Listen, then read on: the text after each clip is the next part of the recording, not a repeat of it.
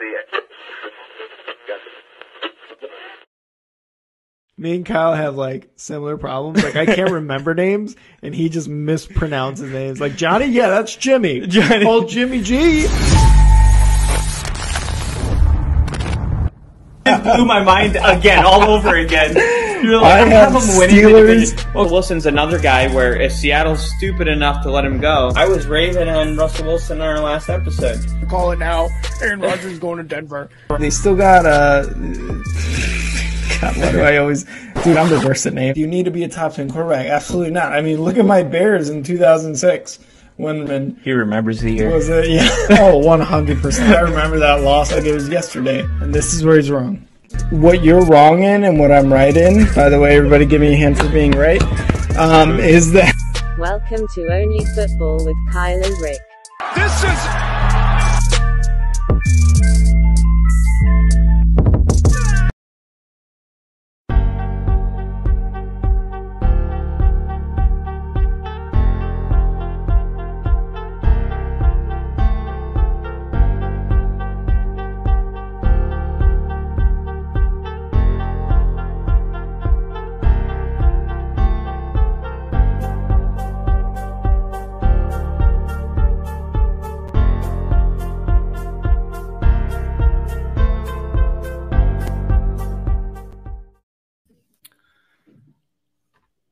I like it.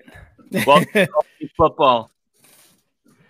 Week 12 edition. All the games are done, including the 49ers game based on the score. That's right. That's right. Real quick, for all the people in Mexico City, I got it. I got it on for y'all. Oh, bienvenidos. Bienvenidos a Only Football con Kyle y Rick. See? Yes. Yes, I totally agree. I was just telling Rick, and we're going to have a little fantasy segment either, but I need CMC to totally not play the rest of this game to win my week, which with the score the way it is, it could very well go like that. They need to just sit him right now. They just definitely need to sit him right now. So our last episode, I was just coming off of a flight, and I was coming from Vegas, and I let everybody know that I put in a little parlay, a little 9-gamer, and I just just want everyone to know that the parlay, which we're going to break down all of our games, consists of the Bills, the Ravens, the Commanders, the Eagles, the Cowboys, the 49ers, the Broncos. And look how sad he is. If you know, you know. We had the ball. We're running out the clock. I mean, I hit every single game. You know the little percentage thing that's like while the game's on, it's like percentage of winning. We were at like 98%. We were running the clock out. And they're like, you know what we should do here? We should just throw an incomplete pass so they get the ball back with time. That just seems to be the theme this year in the NFL. You know, I mean, and I bet like it. Somehow the Cardinals are going to come back in this game, though. That's how crazy this NFL season has been. Oh, it has been insane. We'll get to that game, but man, that is a tough way to lose. I mean, I was already like looking at the tickets. I'm like, well, I got to go back to Vegas and pick up all this money, you know, and boom, it just all gets ripped from you. So if you, Randy Kissler. If you've been there, you know. I mean, I just got over it a couple hours ago. So, got over it. Yeah, all right. Literally. And then it just got reactivated when the fucking 49ers won because I'm like, that was the last one on my thing. So, whatever, man. We will just move on. That's life. We're going to start off with a game that you were leaning towards, and I kind of changed your mind. I persuaded you a little bit. With your favorite team, which I don't feel like that happens very often. If you either made know that decision. You're going with that. Yeah, we did, right? We made the wrong decision. You watched that game. I didn't have. I mean, obviously, I was looking at the score, but it looked like the Bears were going to win. And then I feel like after that kickoff return, it was a just too much momentum shift to come back from. But at that moment, it felt like, okay, the Bears just scored, and I think they went up at 2 possessions at that point. And then the kickoff happened, and it was like, okay, well, now Atlanta, they didn't have the momentum. They just kind of neutralized things. So I don't really know what happened from that point. Obviously, I know Justin Fields hurt his shoulder at the end of the game, and I'll go to a bold prediction about that later. But could you just tell me, as a Bears fan, what actually happened? Was Atlanta better? Did the Bears kind of just drop the ball? I mean, what did you think? So as far as the Bears-Falcons, right? And yeah, like you said earlier, you persuaded me to go to the Bears because I really thought they had it. You know, the Falcons coming off that loss against the Panthers, and the history of coming off a loss against the Panthers, I think was the opposing team loses the next week too, something like that. But the Bears' play calling was really rough. I will say that the play calling was really rough, and I wouldn't say necessarily it was the kick return, but that was a huge momentum boost for the Falcons, because they did go into the half tied at 17-17, and that was with, you know, the kick return touchdown. But the play calling really took a hit. Getsy really took a hit in play calling, especially in the second half. The Falcons go up 24-17, I believe, in the third. Yeah, it was the third quarter. It was a Mariota touchdown run. They went up 24-17, and I think Koo hit a field goal right after that. So they had just scored 10 unanswered points. And it seemed to me what happened was Getsy was trying to basically recreate what Fields had done the last 2-3 weeks, which was basically win the game with his legs, or at least attempt to win the game with his legs. So I was on Twitter all day, obviously, right? So if you follow me out on Twitter, you know, I was tweeting about this game. And the biggest headache, at least for Bears fans on Twitter, on me, everyone, was that there wasn't enough passing plays. And that was really the biggest issue, was there wasn't enough passing plays. It was just recreation of Fields trying to get it done with his legs. That's really all Getsy was trying to do. And that is kind of what happened towards the end, was even during the 2-minute drill, it was like rushing, QB sneaks, QB runs, ended up leading to Fields getting hurt. Not even like at the end, like even before that, he was taking hits, because one of the things that I had said on Big League Chicago earlier was when he had that really huge hit against that Lions player to score, and he knocked him out. The feeling was like that could have easily also been Fields, been the one that got hurt. So he's taken a lot of damage on his body over the last month in these 4 or 5 games. So that was a big reason, but I think it was the play calling that really screwed him at the end. Again, Getsy was just trying to recreate that offense from Fields, and there was a pick six that really kind of screwed them, or not a pick six, I'm sorry, the kick return. Because look, the defense did their job. When you take away that kick return touchdown, they only gave up 20 points, right? And again, the Bears scored 24. That should have been a win. Yeah. But it was really the play calling that kind of screwed them at the end. The offensive line wasn't doing Justin Fields any favors. The best rated lineman in that game was our 5th-round pick rookie, Braxton Jones, Mustapher, Riley Reef, Schofield, Whitehair. They all did terribly to protect Fields. So I could see why he would lean towards the run, but you also have to at least be able to get more pass plays in it. And really at the end of the day, the play calling, again, I'm just going to repeat it. Play calling at the end screwed the Bears, but give credit to Atlanta, give credit to Cordero Patterson for returning that touchdown, that kick return for a touchdown, because that was a huge boost. And Mariota did enough, you know, to win this game against the Bears at home. Yeah. I don't want to give them credit, man. I just, I want my money. Yeah.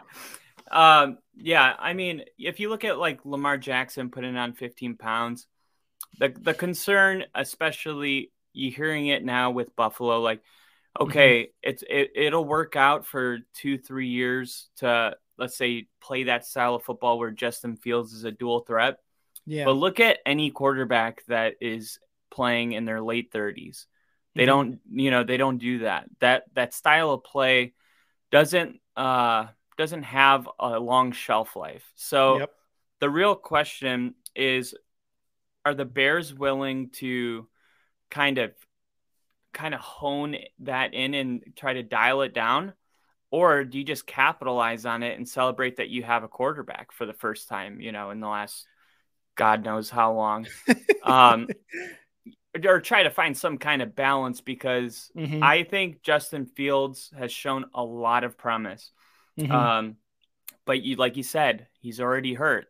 You know, God forbid you guys were actually competing for, you know, the number one or division, the North, right? Let's say, yeah, at least the division. Could you imagine? Like, that would be insane. This would be devastating. Like, it doesn't seem as big of a deal because you're 3-8. It kind of feels like, even though the season's not over yet, that there's nothing left to play for. But if you did, this injury would be huge. Yes, this would be a really, really big deal. So it's just something to keep in mind. I think that the Bears are in good hands moving forward. I'm not going to get too, you know, caught up in this one game. But I watched Justin Fields kind of roll out. It was, I think, in the second quarter, and he ran it in himself. He rolled out to the left and just ran it in. And it just looks like he's like the most athletic person on the field when he makes those plays, because it just looks like he's, you know, varsity playing on the freshman field. And that is honestly, yeah. And it passes the eye test. Like, how many people have played in the NFL? And like, Drew Lock's a perfect example. Mitch Trubisky too, where you're like, okay, we can make a lot of excuses for them, but did they pass the eye test? Not really. They had moments. Justin Fields, even though they're 3-8, he's already passed the eye test with flying colors. Yes. Yep. And that's something you can build around and be happy about. And I guess if that's all you get from this season, that is a great season. You know, it's worth it. It's worth it 100%. So, yeah, man, I would have picked the Bears if it happened again, because I really thought that Cordell Patterson thing, I had no idea that he just broke the record. I was like, dude, I follow football very closely. I follow it very closely, and I had no idea Devin Hester, his record was even like close to being broken. So I don't know how I missed all those kick returns. So I think Devin Hester's is overall returns on punts, kicks, and field goals, technically, because he did technically return a field goal once against the Giants. So I think Hester's record is overall versus like kick returns, punt returns, and just miscellaneous, I think. So, yeah. But yeah, okay. No, that would make more sense. Yeah, it's impressive what Cordero Patterson has done. 9 kickoff returns, and one of them was, or one or two was when he was with the Bears as well. So it's impressive. But I wanted to hear what was your conspiracy theory on Justin's shoulder injury? Oh, not really conspiracy, although that would be cool to have one of those. I don't think they're going to play Justin Fields for the rest of the year. I would agree. And that's pretty much, I think when your season's like this, you've seen what you need to see, be a little conservative. I mean, as a competitor, he probably wants to go out there and play, and you can make an argument that there's still like, there's still, I guess, something to gain for having him out there playing, getting better at reading defenses and stuff like that. But if he actually has a legitimate injury, and, you know, Matt Eberflew didn't pour cold water on that when they asked him if it was a significant injury. So, I mean, if you're even in that kind of realm, look what happened to Baker Mayfield. We've never seen him play the same since he kind of pushed through that injury. And in his last year in Cleveland, Yeah. And I just feel like if I'm, you know, upstairs for the Bears, I'm going to make that call and be like, you know what? God bless him as a competitor, but no, you know. And that's the argument we were making too on Big League Chicago. We're like, okay, we're going up against a Jets team whose defense just sacked Mac Jones 6 times. They have a good defense. Justin Fields has been getting hit consistently over the last 4 weeks. Even David Montgomery in a press conference earlier was like, wow, I take those kind of hits. I can only imagine what it's doing to Justin, right? So why start him? Why start him with what is reported and then reported to be false, a dislocated shoulder by Adam Schefter? They said it was a dislocated shoulder, but then Adam Schefter said it wasn't. So why even start him against the Jets defense? And then why even start him against the Packers when we're going into our bye week the following week, right? It even if he's that much of a competitor and wants to play games for the rest of the season, sit him the next 2 weeks going into the bye, evaluate him during the bye. Can he play? Is it lingering? Don't start him. We finally have a quarterback. Don't start this guy if he's hurt. Yeah, and right now, just looking at the NFC player picture, because you guys theoretically could go 10-8 if you went out. And I'm not saying it couldn't happen, but it's unlikely. But you're in the NFC, so, I mean, it's a little bit better than being in the AFC. Right now, your fourth, your I guess your wild card spots. So no, we'd go 9-8, not 10-8. Oh, right. Yeah. So, I mean, you would need 49ers to lose, only win 4 more games. I'll put it that way. I don't know how many are left. I think 7. So they would need to drop like 4 of those. Yeah. So I guess you could make an argument that there's one more week before you're actually, I guess you won't be eliminated, but the odds would probably go from like 10 to, 2 or something like that. But I don't know. What do you think about that? And then we'll move on. Do you think that the Bears, if they win out, they could potentially wild card in at 9-8 or no? I don't think there's any way. It's a very strong NFC this year, as far as like the NFC East, the NFC West looks promising, with the 49ers and the Seahawks. So I don't think in any way, shape, or form the Bears should attempt to win out or should attempt to start Fields at all. Unless, after the bye week and he like feels good, there's no pain. He feels 100%. Okay. Let's kind of throw him out there, let him build some more momentum or some more, I guess more of a relationship with Chase Claypool, since he's going to be here another year, try to get Kmet some more touches, try to get Mooney but other than that, if he's not feeling well, throw Trevor Siemian out there. I don't give a shit. Hey, Trevor Siemian's all right. He's not bad. He really isn't. He is not bad. He was our first quarterback when Manning retired. He was like, we brought in all these guys with bigger names, and he was, some 6th or 5th round draft pick kid that no one knew, and he just consistently beat everybody out and won the job the whole season. And since Manning retired, that season is our best, most wins since Manning retired was with Trevor Siemian. So there's worse people, Exactly. And that's all we need. We just need someone, because we got 3 wins right now.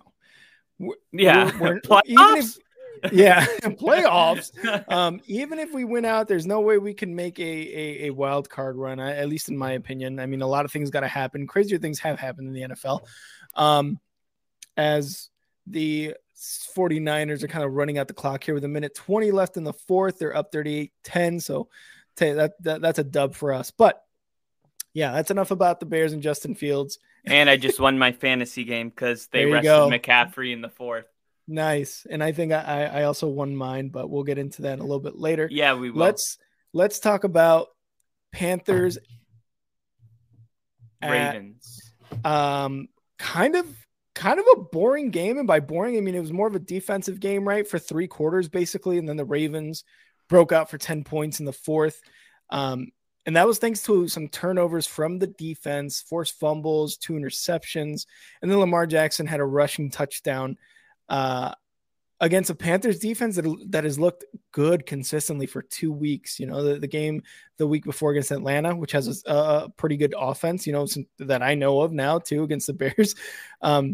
And they had 3 sacks and blitzed Lamar 50% of his dropbacks. So they were definitely putting some pressure on, and unfortunately, they lose this game 13-3, I believe was the final score. Yeah. 13-3. 13-3, they end up losing the game. But I mean, it's not something that you expected them to win either. And to be honest, I thought this was going to be a blowout, but it turned out to be a pretty defensive heavy game with the Panthers at the Ravens. Yeah, well, Lamar, this was apparently a flu game for him. So he was sick going into the game. So I'm not going to read into it too much, but I definitely think that he wasn't 100% out there. It's just not typical Ravens to score only 13 points. And I'm not going to crown Carolina as, this stout defense that can shut down the Ravens, who put up more points against the Bills. I just think it was an off day, and luckily for them, they had Carolina. If you're going to have an off day, good thing it happened against a 3-8 Carolina team instead of somebody else. Cause the Broncos, but we'll get into it. Yeah.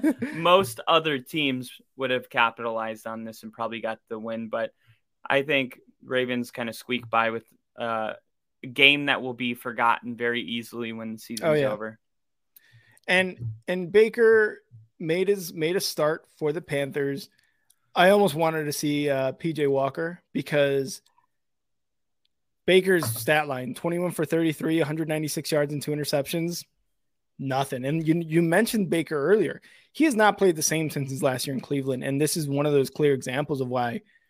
Did he start for the Panthers at the beginning of the year? Yeah, of course, because he's probably your best bet, outside of a Darnold that is hurt now, but better than PJ Walker, right? And right. I mean, it's not. It really isn't, because you rely on the defense, and at least PJ Tucker adds some sort of wild card to him. But if it's me, I am starting Baker. But clearly, Baker has shown who he is recently, and what he will be, I think. And that's kind of Baker right now. Yeah, I agree. I don't know if he's still concussed from headbutting people with his helmet off. Yeah, that's right. But yeah, that was just not a very exciting game at all. And if the Ravens, you got to remember too, they scored 10 points in the fourth quarter. Mm-hmm. So most of that game, it was 3-3, which is just very, very boring football. Very boring. Our next game, I don't know if you got to see the stories, but there was a huge snowstorm in Buffalo. Everyone's aware. Yeah. They moved the game to Ford Field in Detroit, where the Lions play. And they showed all these videos of people that are actually on the team being stuck inside their house. And they said, the neighborly love, city of neighborly love. Yeah. They all came out and were shoveling, and they got the snow plow out there, and they're making lanes for them. And it was so cool, man, because I haven't seen a story like this since this happened in 1998. And weirdly enough, I believe it was the year the Broncos won the Super Bowl. Mm-hmm. And John Elway and Shannon Sharp, they love talking about this, because it was like, this is why I think the Bills are going to win now. I got this kind of this happened, because it really unites players to have these kind of experiences. It's so unique, and, the rush to the airport, and, everybody just kind of somehow by the time you put your uniform on, you're like, how did we get here? But let's go play ball. None of that matters anymore. Let's just go get this win. And, it was in the moment they said it kind of sucked, but looking back on it from that Super Bowl, they're like, that was one of the best things that could have happened to our team. Yeah. And I haven't seen this since I've been watching football, that, the same kind of story. And I was too young to remember the other one. So I thought, man, this would be a really good time coming off back-to-back losses for the team to really just kind of rally around each other, remember who they are. Obviously, if you watch the game, Buffalo started kind of slow, but then, they eventually kind of put it together. And I really think they got a lot of that confidence back. And this was probably a really great team building game. Not just getting a win after two losses, but the way it happened and the traveling. So I bet things are going pretty good in Buffalo around this time. I could agree with the team win, because it did feel that way. And you mentioned in the first half, it was rough because honestly, 2/3 of their total yards, they didn't get until the second half, but this was a huge game for the rush for the running back, Singletary and James Cook. They both had 86 yards. Singletary had the score, but Josh Allen, his for a third game in a row has looked kind of not great, not MVP expected Josh Allen, right? Because look, 18 for 27, 197 yards and a touchdown. I'm not going to complain about that, especially if it's Justin Fields, right? But for a Bills team that is no longer playing in the snow, I think they almost wish they were playing in 6 feet of snow, because they played in a dome in Detroit, and this is kind of what happens to Josh Allen. Like, again, it's not expected, but an overall team win, yes, 100%, because you had the rushing game going. Josh Allen didn't throw any picks, so this was actually like a really good game. And then, yeah, the Browns could just not recover because they were basically down the entire game. It was a blowout from the beginning, really. And they really only scored two touchdowns late in the game to make it look like a competitive score. So the Browns had nothing going all day. They held Nick Chubb, I think, to like 20 yards or something all day. He had a score, I believe, although I might be wrong about that. But the defense did enough. And, I mean, they just kind of let the garbage time in the fourth quarter happen. And that's why it was a close game. I think, 31 of 23 Bills. But like you said, Bills get a win after two losses in a row, and that's probably the most important part.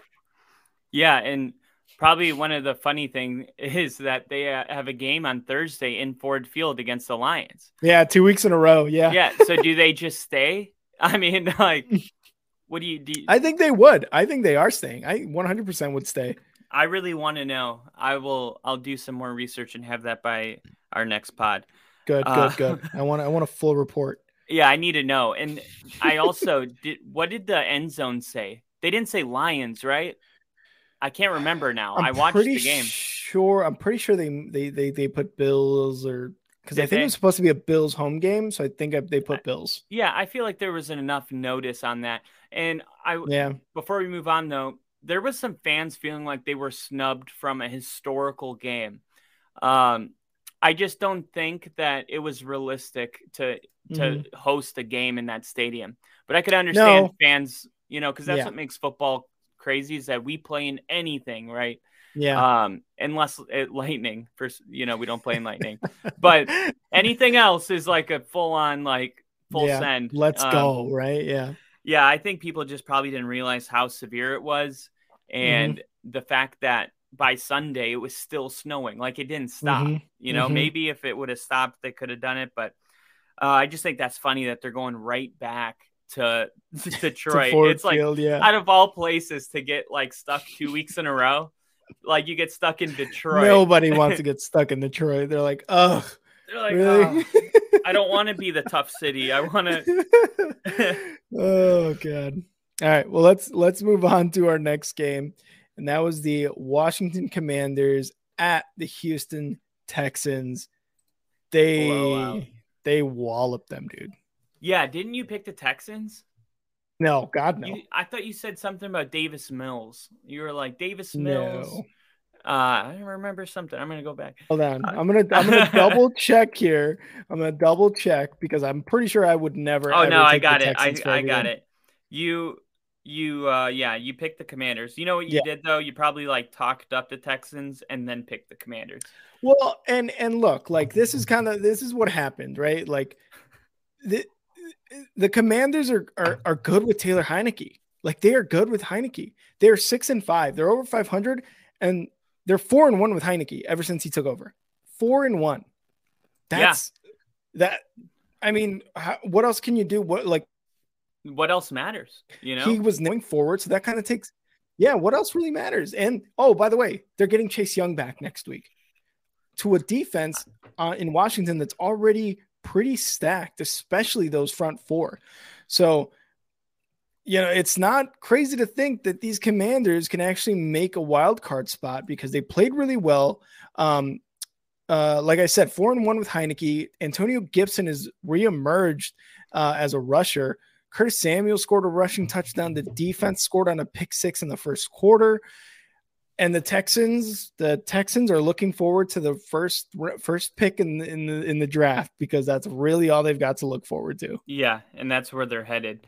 And they actually asked Ron Rivera about the decision to go with Heineke, and he was like, "What kind of went into that?" And he said, "He winning, winning, yeah, winning." And I was like, well, that's what I would have said, because as long as you're winning and you're not necessarily a franchise that's been known for doing that in a long time, you might as well just not change anything. I mean, if you're a Commanders fan and you're on that team right now, you better be not washing your jockstrap. Everything needs to be exactly the same. I love it. I love it. And, but yeah, and again, I was just going to say, for the Texans, it's just, man, there was a little glimmer of hope in the beginning when they tied the Colts, and then they struggled to with the Broncos. It happened to be like our only win. But back then it was like, oh, the Broncos are supposed to be good, so I thought the Texans were better. They just tied, and it's just like, wow, was their stock way too high at that point in the season, right? Looking back on it. And we were talking about them too. We were. Yeah, we were like, man, you know, that's the name of the game. That's the NFL. Like the Jaguars were, their stock was really high in week 3, it week 4. So yeah, I think, though, the Texans are probably going to wrap up that first overall pick and probably take that quarterback out of Alabama. Yes, Bryce Young. And we'll have plenty of time to talk about that in the offseason. But not really much else to talk about. Good for the Commanders next week going to Atlanta. Our next game is that same Colts team that tied, really an just underachieving, disappointing season for the Colts. They hired Jeff Saturday. They win their first game in Las Vegas. And then the real test is this week when they played the Eagles. I watched this game very closely. Eagles, they ended up getting the win at the last second. But the Colts controlled the entire game. They played really good on defense. They ran the ball. They didn't get cute. They said, I'm going to run it, and there's nothing you can do about it. 3rd and 1, they ran it. They were the tougher. They were more physical. Obviously, the Eagles are having problems with physicality, with their injuries on their D-line. That's why they brought in Ndamukong Suh. And, you know, it just, the Colts were a better football team on Sunday, and the Eagles really, really got away with one. I mean, Jalen Hurts. Yeah. Jalen Hurts. I'm really impressed with what Jeff Saturday's been able to do in 2 weeks to this team, because this is kind of the Colts team we expected all year. And it's probably really hard to just go into a place and assign, not just assign coaches, but get all the players to buy in and believe, especially with, you know, a lot of the media stuff that was going on. And the coaches thinking, oh, like, you jumped me in the chain of command. And the way he's got that whole team kind of, in a union is just kind of impressive to me to see. I thought that the Colts were going to have a major, you know, sober game on Sunday, and the Raiders were just really bad, but man, the Colts looked like a good team. I don't know if you saw the game, but it was, it's a little bit. Yeah. It was actually kind of shocking that the Eagles won at the end. And it was because this, you know, like you mentioned, the Colts defense was physical, and they were stopped. They stopped the rushing game a lot. And that's, I mean, at the end of the day, that's how the Eagles won. Right. But I don't want to say that the Eagles necessarily struggled with being physical, because when you kind of watch that game, that defense in the red zone, the Eagles defense in the red zone held them to field goals. This could have been a game way out of hand for the Eagles, and they probably would have lost this had their defense not really kind of buckled down in the red zone, because I think they ended up just giving up field goals in the red zone, because the only offense that the Colts got was out of Jonathan Taylor. He was the only one. He's the only one that scored a touchdown on their side. But yeah, the defense for the Eagles in the red zone, when it mattered, they held up 100%. But yeah, I mean, for the Eagles, it was a really, really tough game. And really, at the end of the day, what you can say about the Eagles in this game is that they survived and they took the dub, luckily, at the end, off Jalen Hurts, you know, off his feet. So, and you didn't, I mean, as a person that picked the Eagles and who really had a lot leaning on this game, as much as I'm impressed with Indianapolis, I can say that, because I have no resentment, because the Eagles won, right? So I'm not mad about the Colts, because he's so mad, guys. Yeah. He's so mad. But man, you just kind of had a feeling that Jalen Hurts was going to find a way to win the game. And yes, when he did, I mean, I was very relieved, but at the same time, was I shocked? Not really. I was more shocked that they needed 14 points in the fourth quarter to win. That's what I was shocked about.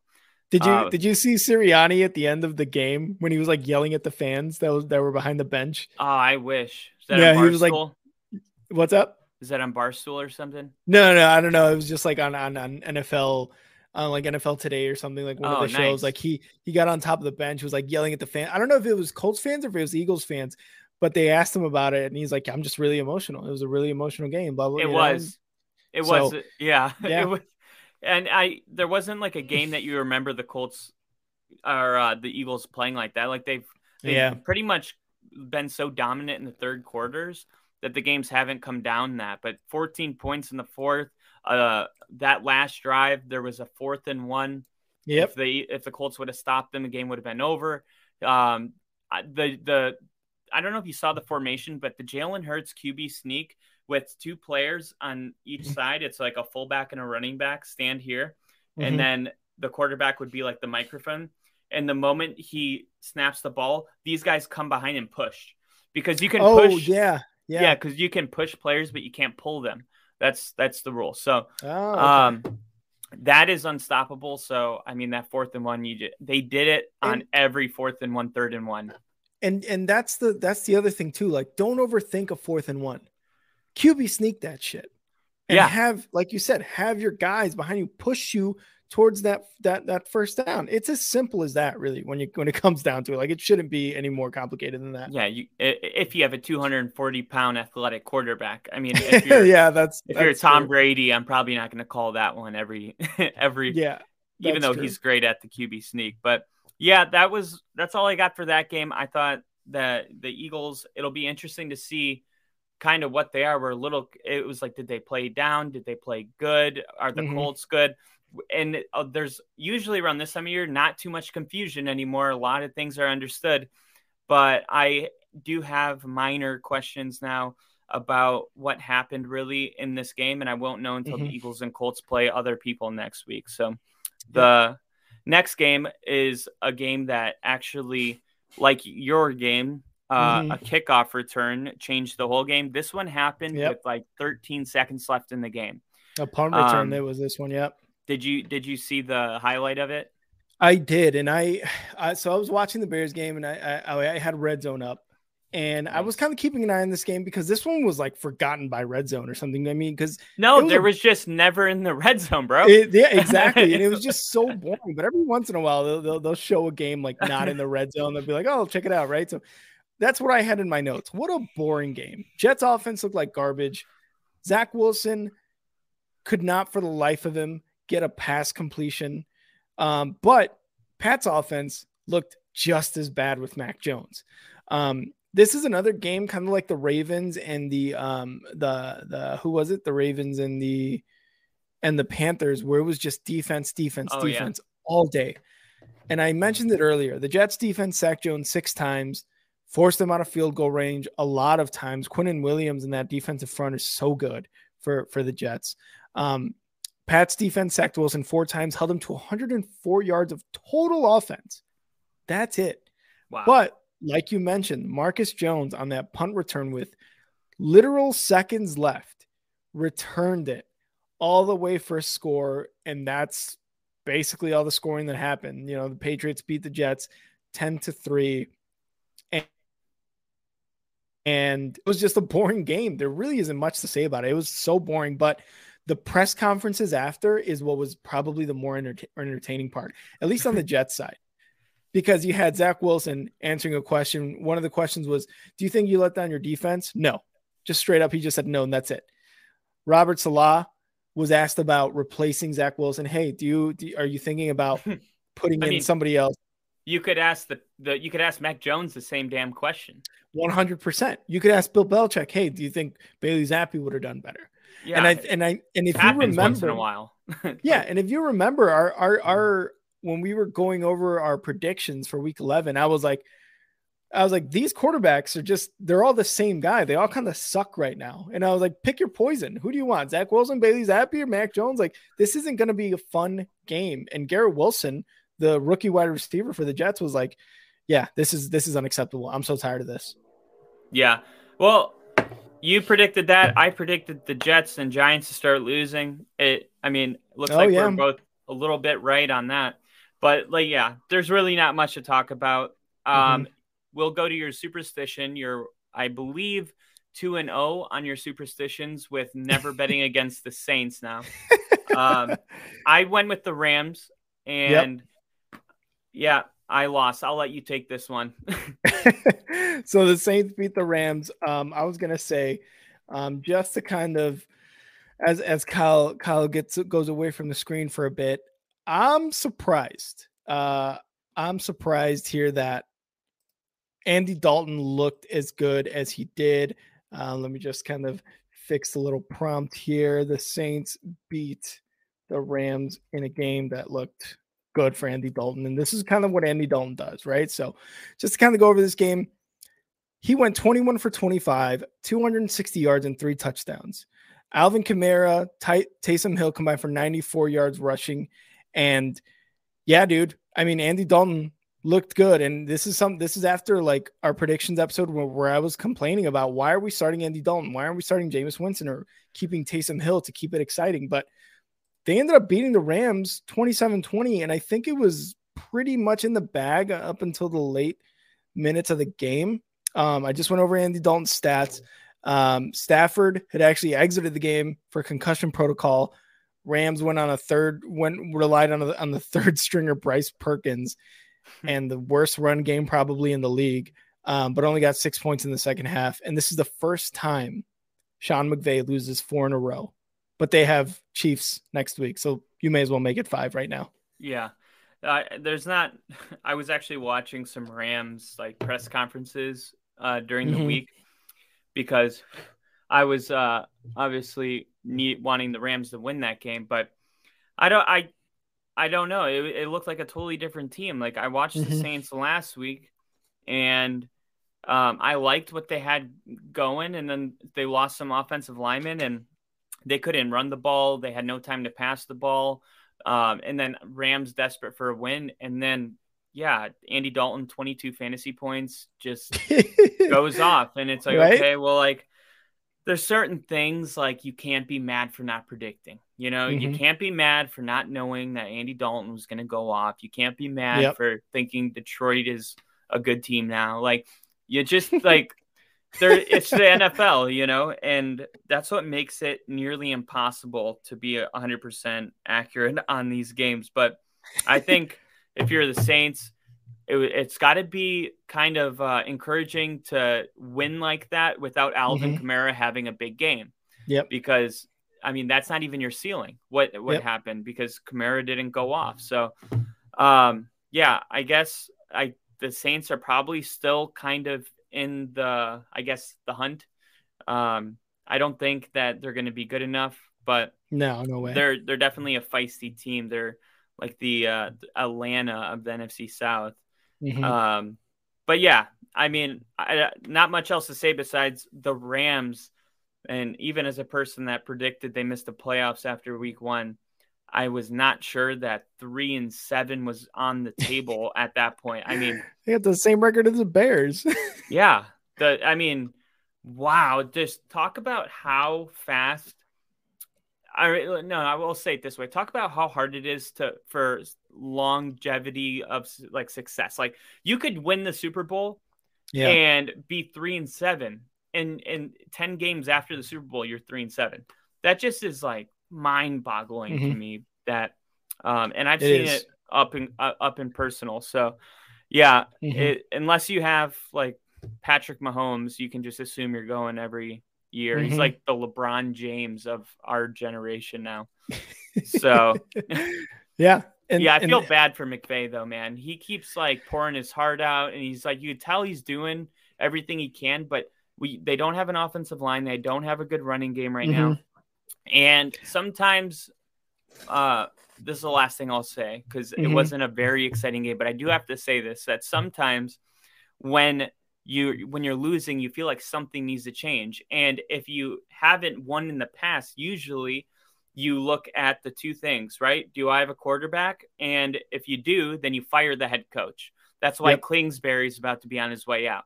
Mm-hmm. But in the Rams case, they just won a Super Bowl. So they're not going to move off of Sean McVay because they believe in him. They've seen what he's done, and he's never been this bad or had a team that has been this bad schedule-wise. So it just makes you wonder how many coaches were actually good coaches but got fired at 3-7 because they didn't have a Super Bowl the year before to kind of glue them to the franchise in the owner's eyes. But, and you said you feel bad for him. I don't. I really don't feel bad for Sean McVay in this season. And the reason is because he has the Super Bowl and because he knew how they got that Super Bowl, right? F them picks. You're drinking out of my cup. I hate you. No, I'm just kidding. He knew exactly how he got there. Did he expect this type of regression the following season? Probably not, but I don't think we should feel bad for Sean McVay. Matthew Stafford is obviously going through a rough year too. And the regression, I feel like, is more just on Stafford. And you just lost your number one weapon in Cooper Kupp, but he threw a touchdown to Allen Robinson, who's been there this whole year, and he's not really utilizing all these guys, right? So I really don't feel bad for Sean McVay or the Rams. They won their Super Bowl. You know, they were arguably the better team, and they won it, right? So good for them, but they knew exactly what they were getting into towards the future. And I think I've said it before, like, you tell me that we will win one Super Bowl every decade. That's 5 Super Bowls, 6, 7 in my lifetime, and I'm completely happy with that. And that's what happened. So, well, you also, they only scored over 20 points 2 other times this whole year. So you remember that little sidebar we went on about they're not a better team without Cooper Kupp, but maybe it'll allow him to actually go through progressions and not be just one dimensional. Yeah. I mean, spread the ball around. I think he spread the ball around, and they scored more points than they average per game. So there's something, right? There might be something there. Yeah. Yeah. If you guys are joining us on this live stream, thank you for joining us. Remember to comment. We will try to read your comment here out loud. Kyle and I are going over week 11. We had Monday Night Football just finish. But yeah, Chad, you know, hit us up in the comments and like and share us. But with that, let's go to our next game. The Lions at the New York Giants. Wow. Holy crap. You predicted it. You predicted it. Yeah, I don't think I did. Did I? Well, you predicted the Giants losing. Oh, I predicted. Yeah. I had predicted the Lions beating the Giants, but you predicted the Giants starting to lose along with the Jets like they did. I did. I just, because the Giants have nothing besides Saquon Barkley, and the Lions were a perfect example of it. They have a really young front on their defensive side, Aiden Hutchinson and a couple other guys that they drafted because they got those high picks every year. Well, they just committed to shutting down the run, and they were like, well, beat us with Daniel Jones, right? And I mean, Saquon Barkley, when I say shut down, I think he had like 20 something yards, or I mean, it was like you probably see it really quick, but I'll look it up. Yeah, he was shut down. I mean, he was no factor in that entire game. So that was my concern kind of with the Giants. I was like, okay, well, Saquon Barkley going into this year. 22 yards, yeah. I knew it was 20-something.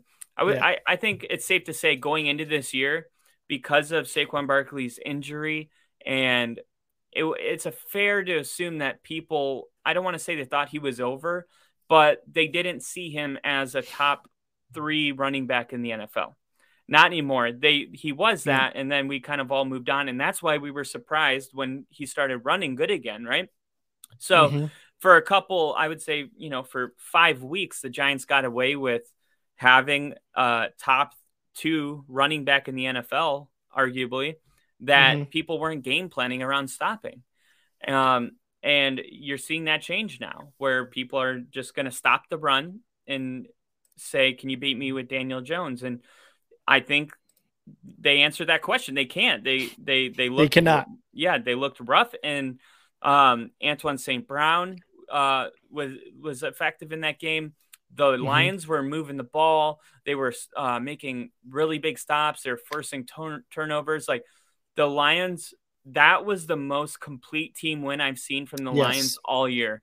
It wasn't a high scoring shootout, and it wasn't just like a defensive slugfest. I mean, this was like every aspect of the game. The Lions were better than the Giants, special teams, offense, and defense. And honestly, this is a game that I stopped watching in the third quarter because I was like, hey, man, the Lions got it today. When you got it, you got it, you know? And when you know, you know. When you know, you know. And I knew pretty early. I was hoping the Giants could turn around. And now here's the last thing I'll say.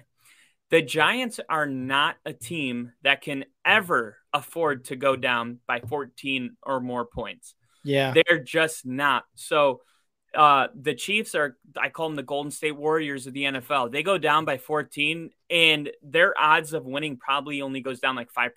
It's like 14 points. Good. Yeah. 14 points doesn't get you much against the Chiefs. You got to really, like, if you're up 24, then you start getting excited. But until then, you're like, it's the Chiefs. Calm down. The Giants, they have no ability to, right? If they're not running the ball, they have no pass game. You go up 14 points against this Giants team, they're pretty much screwed, man, because they can't just they can't put up points very fast. The only way that they can win games is to try to control the time of possession, run the ball, and play good defense. If you get down 14, you have to throw that plan away. And the problem is they don't have a plan B. And that is just what you get with this Daniel Jones-led wide receivers. So, yeah, that was the other reason in the third quarter I knew it was over. I was like, this team they don't have juice. They can't come back. No. And you mentioned Daniel Jones, right? Like, he was the only one who scored in the game for them. The rushing game, that was it. He was it. Like you said, beat us with the Daniel Jones. You can't, especially when you're going down, especially when Aiden Hutchinson, you mentioned him, is sacking you and intercepting you. Yeah, that pick was nasty. Yeah, it was. And you have the running backs, Jamal Williams and DeAndre Swift for the Lions, scoring 4 touchdowns combined.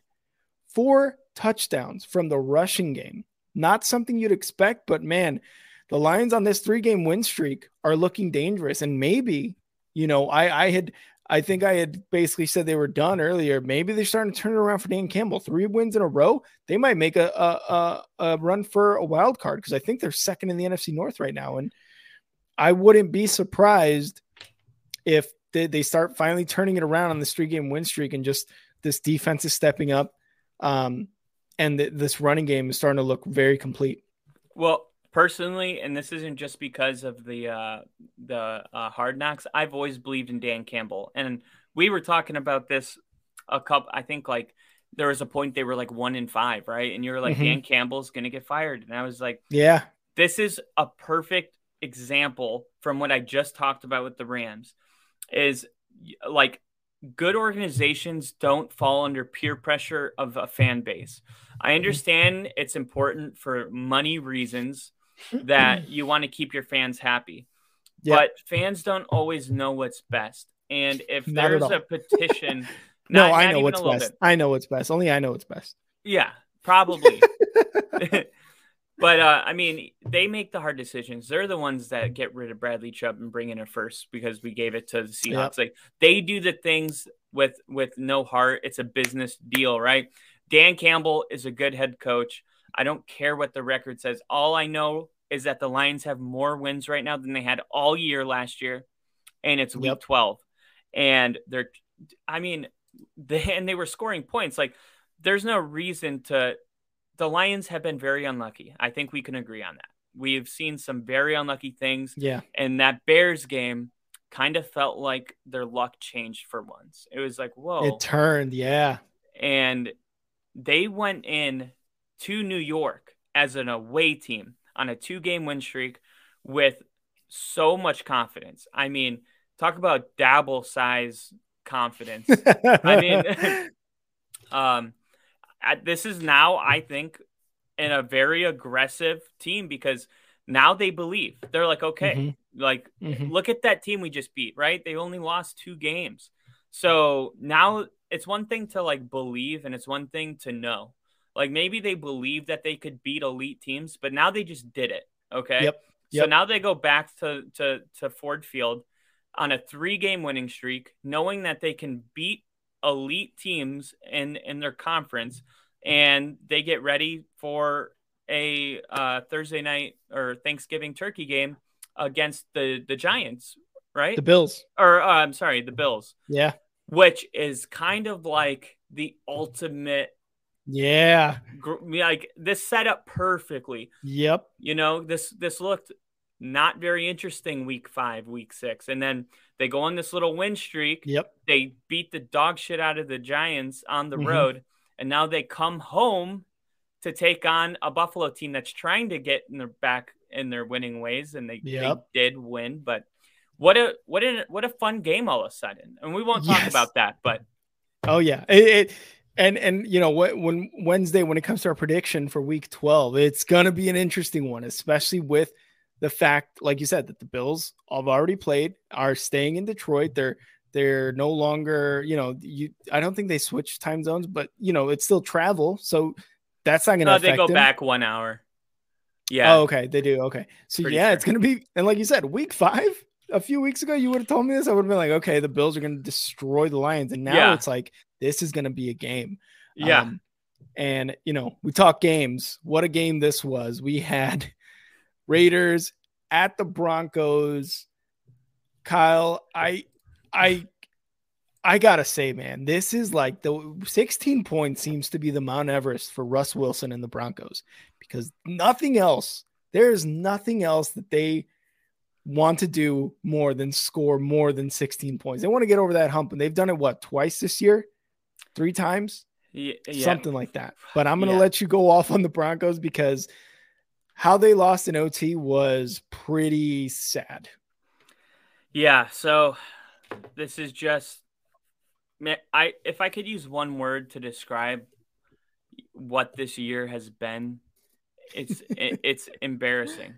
Honestly, like that's the word. It's truly embarrassing. Like the high knees, the cringe Russell Wilson, the let's ride. Everybody's having kind of a good time at the expense of this team. And we, you know, we can't do anything to like stop the bullying, because we just keep giving them more stuff to make fun of. And honestly though. Yeah. And it sucks, man, because like, we haven't been good in a long time, and during this offseason, we thought the curse was, like, broken. The Manning curse was, like, lifted. And this is just truly so shocking, even though I'm living it in real time. Sometimes I feel like it's just this can't be happening. You know, it's very, very shocking. This is the worst team in the NFL. You know, maybe the Jaguars or the Texans. Yeah. But yeah, no, our only wins against the Texans, the Raiders were like considered the worst team, and they just beat us twice. They swept us. Yeah. They swept us. God damn it. I'm getting mad. All right. So let me start off by saying on Saturday night, Nathaniel Hackett had a meeting with the players, and he said that he was going to give Coach Kubiak, the Gary Kubiak, famous head coach. He won Super Bowl 50 with us. His son, Clint Kubiak, is one of our coaches.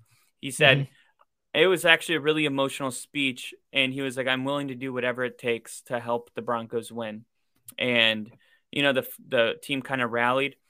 Right away, the offense looked good. I mean, they went out there. Their first drive with Clint Kubiak was a 90-yard touchdown drive.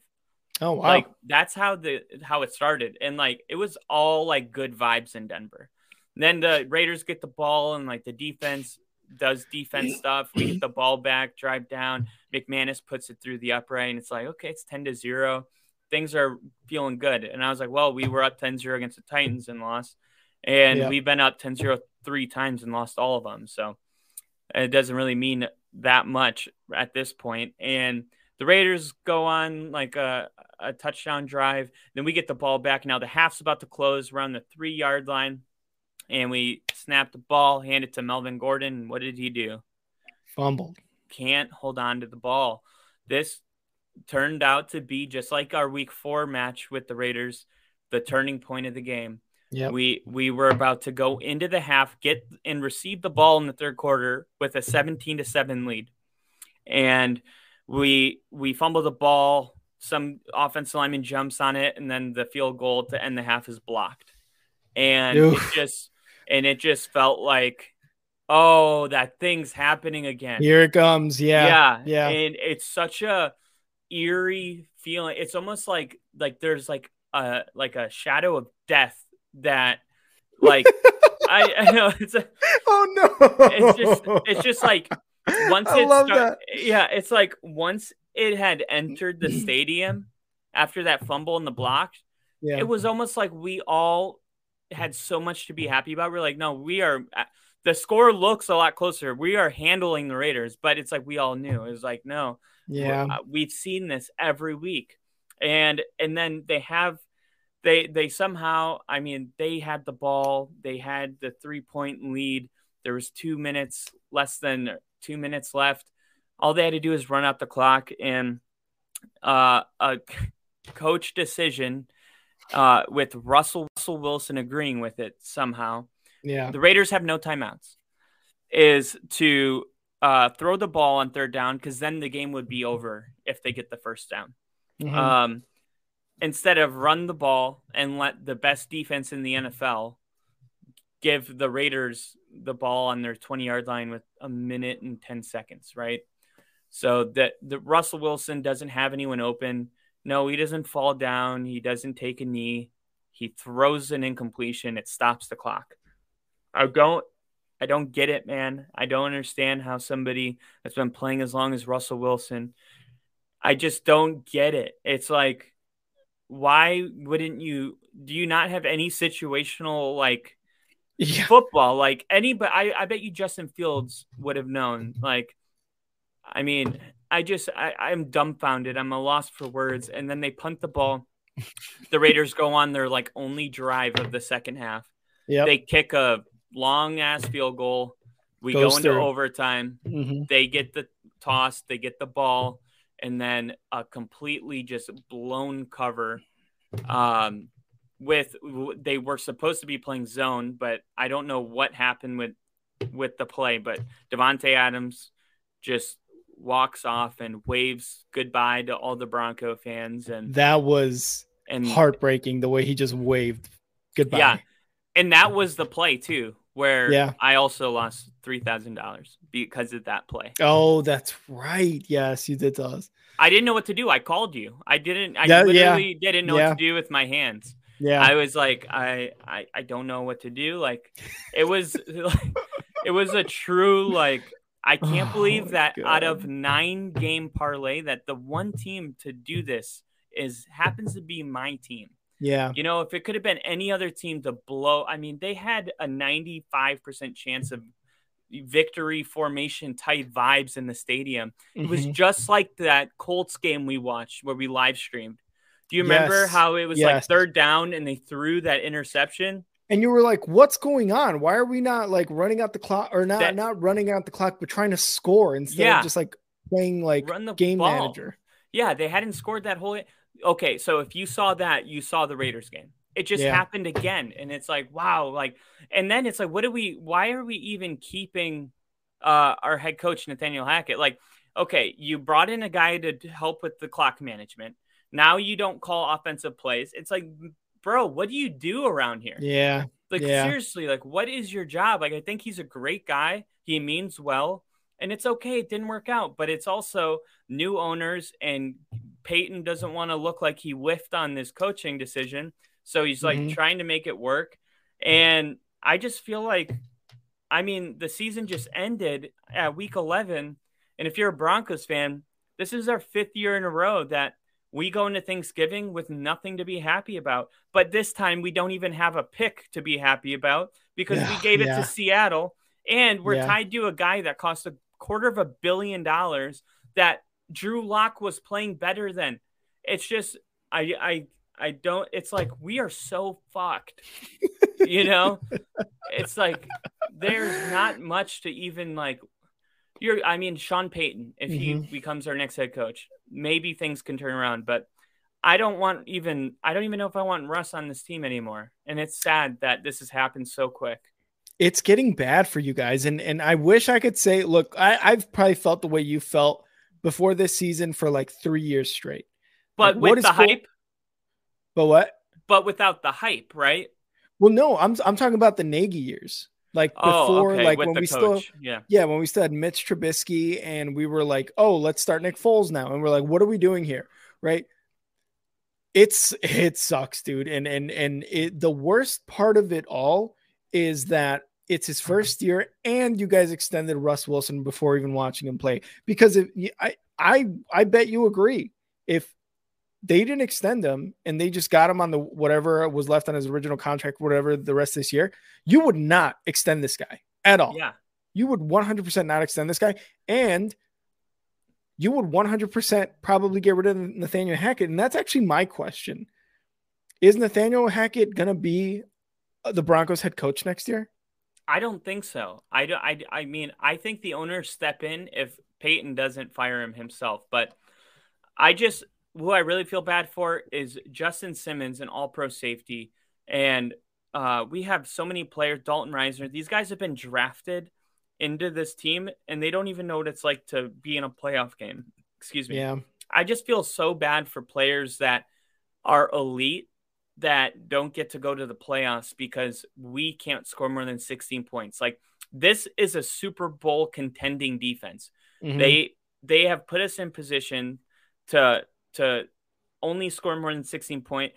And I told you this before, if we scored 18 points in regulation every single game, we would be 9-1 right now. Yeah. You guys would be 18 points, bro. Yeah. That's not too much to ask for. Like, no, if you can't put up 18 points in 4 quarters of football, dude, this could be a 9-1 team. And that's what hurts the most. It's like this defense, man, I don't know how the offense can keep going into rooms, and eventually there's going to be some resentment. Like, eventually it's going to be like, look, we're not going to put together any more 16 point allowed defense performances, because first off, you guys could have 23 and outs a game. So we have to play 80% of the game. Yeah. That's why that stat is truly a miracle.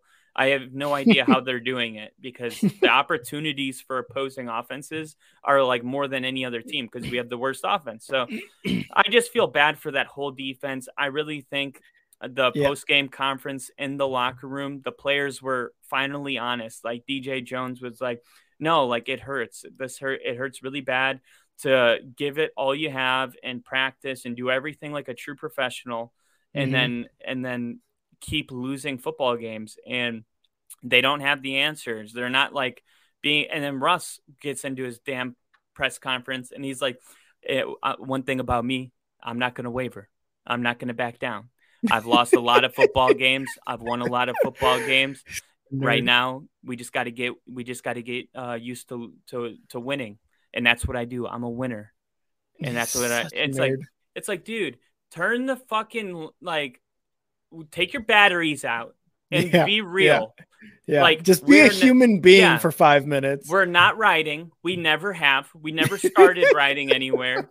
Like, it's so hard. I stopped, and this is weird for me. I watch every press conference. I stopped watching his press conferences. I said, I've already seen it. I've already seen it. Yeah. You should. And that's what I said. I was like, dude, I don't need to watch it anymore because I've already seen it. Unfortunately, it's the same damn thing every week. There's nothing new to report ever from Russell Wilson. So that's my Broncos tangent. I know it ran a little long, but this was kind of our season on Sunday. And we had the opportunity to be a team that could try to get on a win streak here. And we have nothing left to play for. So, yeah. I want to talk a little bit. Their offense looked good. You know, Josh Jacobs and Devontae Adams and David Carr, you know, looked good. They put up 407 yards of offense. And of course, obviously they had the game winning touchdown there in overtime. So, and this is something that we predicted the Broncos to win, because I was like, There's absolutely no way the Raiders, led by Josh McDaniels and this like offense that just like is like a flash in the pan 1 week, 3 weeks in a row where they just play like garbage. They said, we want this win, and they took the win, you know, after losing to the Colts, and the Colts ended up losing. So who knew? Maybe that was a flash in the pan, the Colts taking that dub, right? So, but I did want to give credit to the Raiders because, yeah, the Broncos thing. It's rough. It's rough. I'm sorry. I'm sorry. The salt in the wound is that's our biggest rival, and they swept us. Like, it all happened at the same time. Like, I had a trifecta of, like, the worst things that could possibly happen mm-hmm. in the same second when Devontae Adams scored that touchdown. You know what I mean? It was it's like so bad. It's the loss. It's the season. It's the Raiders. It's the money. And it all happened at the same moment. So I learned my lesson. We'll move on now. Yeah. Let's move on to what was an absolute wallop of the Vikings by the Cowboys.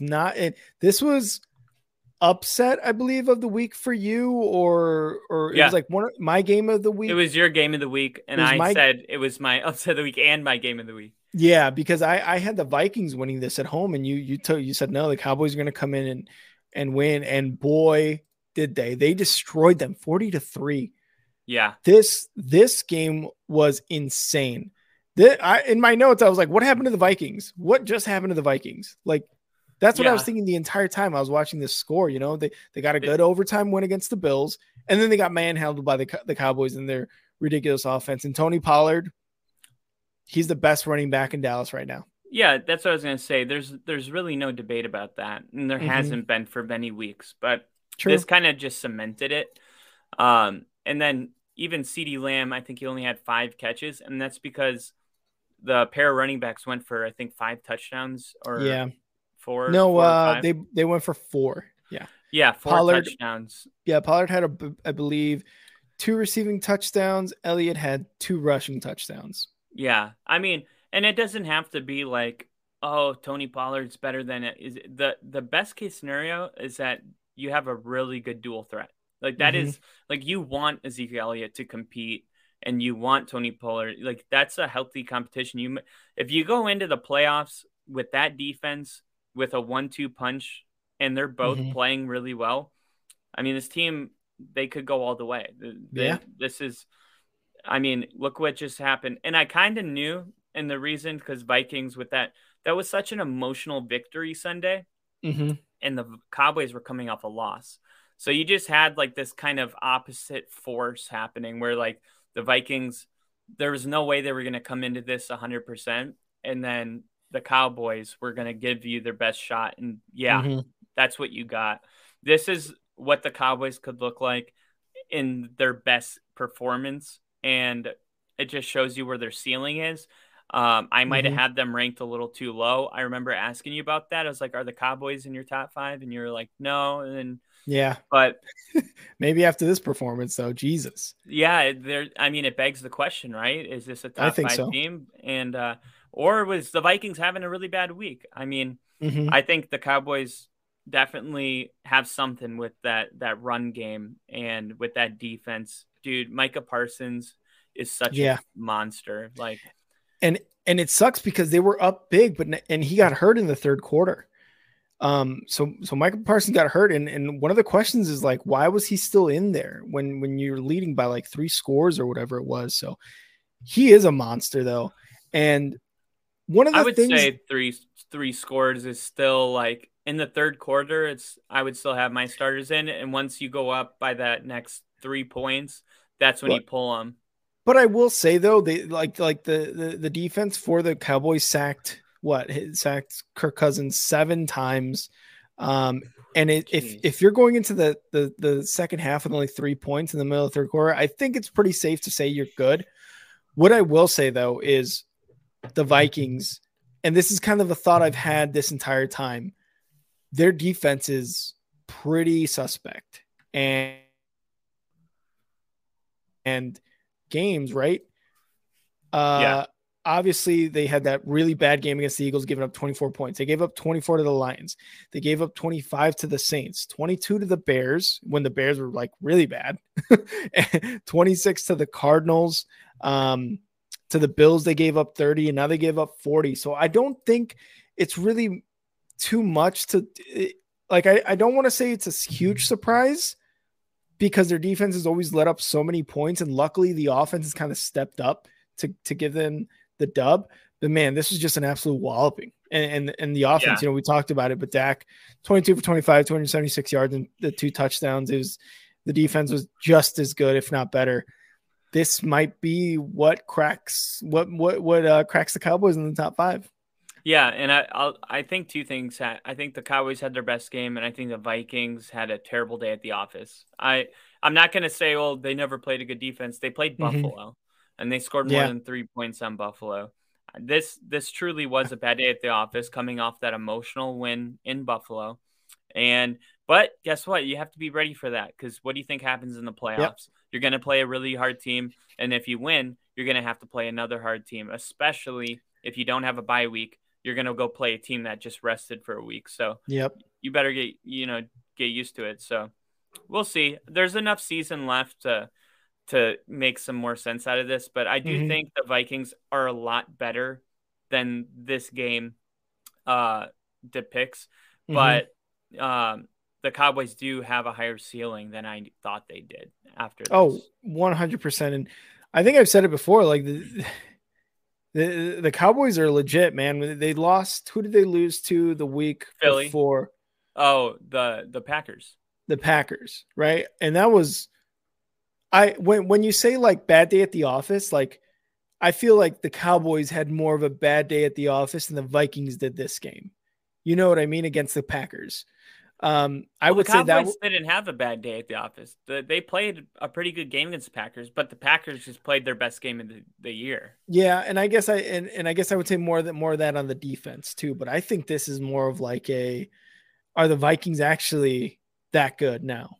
Now it's kind of like all the reluctancy to say the Vikings are a top 2, top 3 team is starting to come back and be like, maybe everybody was right along the season, because again, the defense has been consistently not great, but the offense was there to pick them up. So now if you get both of them to just have bad games, like you said, this happens in the playoffs, you're kind of screwed, right? Like, I think you had them at number 2 last week on our power rankings. I did. On our top 5, top 5, and I had them at 5, and you were like, what? No, you have that reversed, I think. No, I had him at that. Oh, fuck you. No. Hey, we record these. Like, we can. No, I don't think we do. No, actually, I don't think we do. All right, let's move on to our next game. We had the Bengals visiting the Steelers, and what a pretty good game. This was a nice little AFC North rivalry game. Another game where Joe Burrow looked really good. Bengals end up beating the Steelers 37-30, a high-scoring game. It wasn't as close as the score looks. There was some. Yeah, no, you're right. Yeah, you're right. But one of the best parts of this game, that TJ Watt interception, while being blocked by an offensive lineman, was insane. It was probably I think it's going to go for like interception of the year, I think, defensively wise, because he just put his hands up. The ball hit him in the hands, and he just corralled it in, took the interception, and went with it. But unfortunately, the defense couldn't do enough against Burrow, who threw 4 touchdowns. Yeah, he had the 2 interceptions, but he threw 4 touchdowns. Even when Mixon came out of the game with an injury, Perrine, whatever his name is, came in and did really well for the Bengals. And this is – would you be surprised if I told you that this is the Bengals' first division win of the year? They were 0-3, I think, before this. Yeah. Isn't that kind of weird? Yeah. I know they lost the Steelers week 1. They lost to Cleveland on Thursday night. And I can't remember the other one. The Ravens. Probably the Ravens. I think it was. I think that was like one of the closer games. But yeah, this is their first division win of the year. And the Ravens are absolutely leading the division. But yeah, first division win of the year. And we also like this. This is for me, mostly for my fantasy. Najee Harris finally showed up for the Steelers, scoring 2 touchdowns and rushing for 90 yards. Yeah, then threw a touchdown to Pickens. So that was kind of the offense for the Steelers. Yeah, there was a guy I like to show you these comments once in a while. He said the same old Steelers and the same old Mike Tomlin, And I replied to it, and I was like, are you seriously complaining about one of the few elite coaches in the NFL? You're literally entering your first losing season under Mike Tomlin since he took over in the early 2000s. Yeah. I said, I hope you guys ship Mike Tomlin over to Denver and get a new coach so you can see what a bad coach looks like, you ungrateful ass fans. They went to the playoffs last year with Big Ben. Yeah, same old Steelers, same old Mike Tomlin. Who are you complaining about? Look, they went in. Your winning coach? Yeah, they threw Kenny Pickett into this season to see what he is, right? When you do that, you're not trying to go 500. You're not even trying to compete for the playoffs. You're trying to see if it doesn't work, if you should draft a different quarterback. Like, I thought we all understood the game plan when this happened week four. I guess some people missed the memo. They didn't throw Kenny Pickett out there week four as a rookie to make a playoff run. That would have been a spectacular surprise. But I mean, that is like that's not what this ever was. And spectacular surprise. I love that. No, you're 100% correct. And anybody complaining about Mike Tomlin and just the Steelers in general have probably been fans as much as this year. And that's it. Yeah. Or they're like born into like, I don't even know, dude. Yeah, Mike Tomlin's won a Super Bowl, hasn't he? Didn't he win a Super Bowl? Yeah, he won a Super Bowl like his first year as a coach or second. Yeah, like come on, what are you guys complaining about? I think the Steelers are like second or third in Super Bowl wins, like just overall. So what are you guys crying about? You know what I mean? Yeah. The Bengals are just a better team this year. They have Joe Burrow, Jamar Chase. They went to the Super Bowl last year. They won in 2004. And I remember that because they beat the Broncos in the AFC Championship with Jake. Porn star stash, Jake Plummer. Jake Plummer. I love Jake Plummer. He's such a chill bro. I love it. He is. Now he does mushrooms. And yeah, I know. You saw that? Yeah, I saw an interview with him on a part of my take. It was hilarious. He came on my buddy's podcast that I was telling you about. Really? Yeah. Oh, yeah. And he was like talking about this like new app he made where he's like, it helps like people learn the offensive playbook. It's like a fun app, fun way to learn. But yeah, he was trying to promote it, so he came on his podcast. But then he talked about like growing mushrooms and stuff. It was I love it. He's such a chill dude. I know, he's so chill. But yeah, the Bengals beat the Steelers for their first AFC North Division win. They moved to 6-4. Obviously, the Ravens 7-3, leading that division right now. But hey, the Bengals are knocking. The Bengals are knocking right now. Yeah. Do you have anything else on this game before we move on?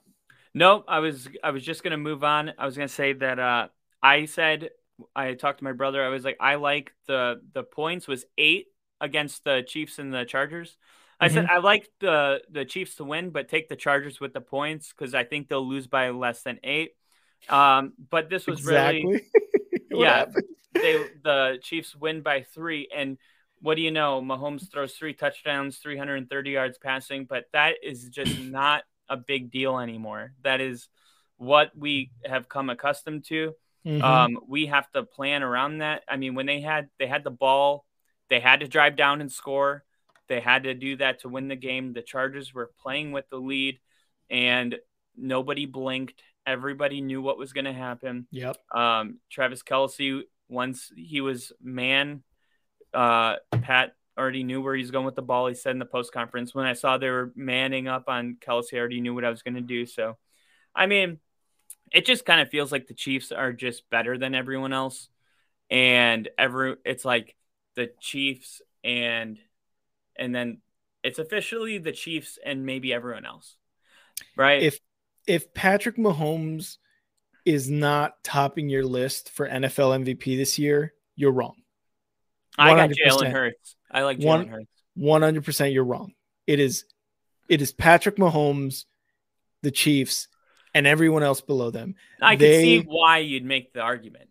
And I there's no other way to put it, man. Like he went 20 for 34, 329 yards, 3 touchdowns, all to Kelce with less than 2 minutes to go to win the game as they were down. And you said it before. The Chiefs being down 14 is way different in being down 14 points in the fourth quarter, let's say, right? Yeah. And that right there is why I think Patrick Mahomes deserves his what, second or third MVP of his career, because it's just, he's so much more different. He sees the game differently. He reacts differently. He just does these things that just make him like some sort of like superhero in the NFL. And he's a cheat code. And look what he's done without the prior cheat code, Tyreek Hill. He's still leading the Chiefs to an 8-2 record. Yeah, it's got more big plays without Tyreek Hill than he had last year. Exactly. And he's doing it with, I don't want to say, I mean, anytime you lose a Tyreek Hill, your offensive weapons do lose. You lose an offensive weapon, a huge offensive weapon, right? And you digress or regress, whatever. But he just has been able to do with Juju Smith, with Pacheco, with obviously, luckily he still has Travis Kelce there, and Travis Kelce is still a monster. But man, dude, this and now this defense, even though they did let up 27 points to the Chargers, this defense with Christian Jones at the helm, it just looks good. It like I said, if you don't have Patrick Mahomes as your MVP for the NFL this year, it's you're wrong, and that's kind of it, man. Unless he completely falls off the edge, there's really no other argument, I think. Well, you got the Chiefs scoring 14 points in the fourth quarter to win, and you got the Eagles who did that also on Sunday. And you also got the Chiefs with one less win than the Eagles. And you also have undoubtedly a Hall of Fame coach in Andy Reid. So really what I do is I look at, okay, if Mahomes wasn't on the team and Hurts wasn't on his team, what would these two teams look like? Well, they would probably both be significantly worse, right? So you have to go an extra step, right? Who's surrounded by... I think the Eagles would be worse. Exactly. And that's why Hurts is an MVP, is because he came in and he is the most valuable player to his team because he has the Eagles at 9-1, the first seed in the NFC, with Sirianni, who looks really great. That's what happens when you have a great coach, and that's... Is it Belichick or is it Tom Brady? Is it Andy Reid or is it Mahomes? Yeah. Now Sirianni looks like a great coach, but let's be real. Sirianni. This is we don't do names, but yeah, I don't know how in just a short time how he's just completely turned around a franchise. I get the Mahomes thing, but it also feels kind of like that whole victim of the moment. Like, let's say the Chiefs take this L, right? Because they almost lost. And now Hurts has two more wins than Kansas City. And it's not just about wins, so I'm not going to make it about that. But it is about the impact you've made on your team. And like you said, you think that without Mahomes, the Chiefs would be a little bit better than Hurts-led Eagles team. And I agree with that. And that's kind of what I think. I'm really interested to hear what our people think. We could do a whole segment on this on another moment in time, but you did say if you don't have Mahomes, you're wrong. So I had to defend myself because I do. You had to defend your wrong. You're wrong. I had to, man. No, and you know, credit to Hurts, obviously what he's done with the Eagles from being drafted, you know, last year being his rookie season into this year. It's just it is amazing what he's done. He's going to make the playoffs this year, and he made the playoffs last year with a really not great Eagles team. So, yeah, credit to him. He lost to the Commanders, and then he almost lost Sunday. So now it's like we forgot about him already. I don't want to say – and you're right. We could do a whole segment, so I don't want to get into it. But I just think Mahomes is just so much better, and he has been consistently better. And I don't think we should – forget that either. You know, obviously, like the NFL MVP should be like what you said and what we've – talked about a couple episodes ago, like how important are they to their team, and would they be worse off without them? Like significantly worse, yes, but I think we also should take into consideration is how long Mahomes has been doing it and how consistent he is, and he's been very consistent, and the Chargers have consistently been on the wrong end of a lot of games because they can't catch a break either, man. They're similar to like They're similar to the Broncos this season in the fact that they look good every game. They do what they're supposed to. They score a lot of points. Their offense looks very good. And they just can't close out because of injuries. You know, Mike Williams and Keenan Allen actually came back, but Mike Williams actually exited after, you know, his foot or something like that. It's like the first quarter. And Yeah, it was the first quarter. So it's tough to be a Chargers fan, man. It really is.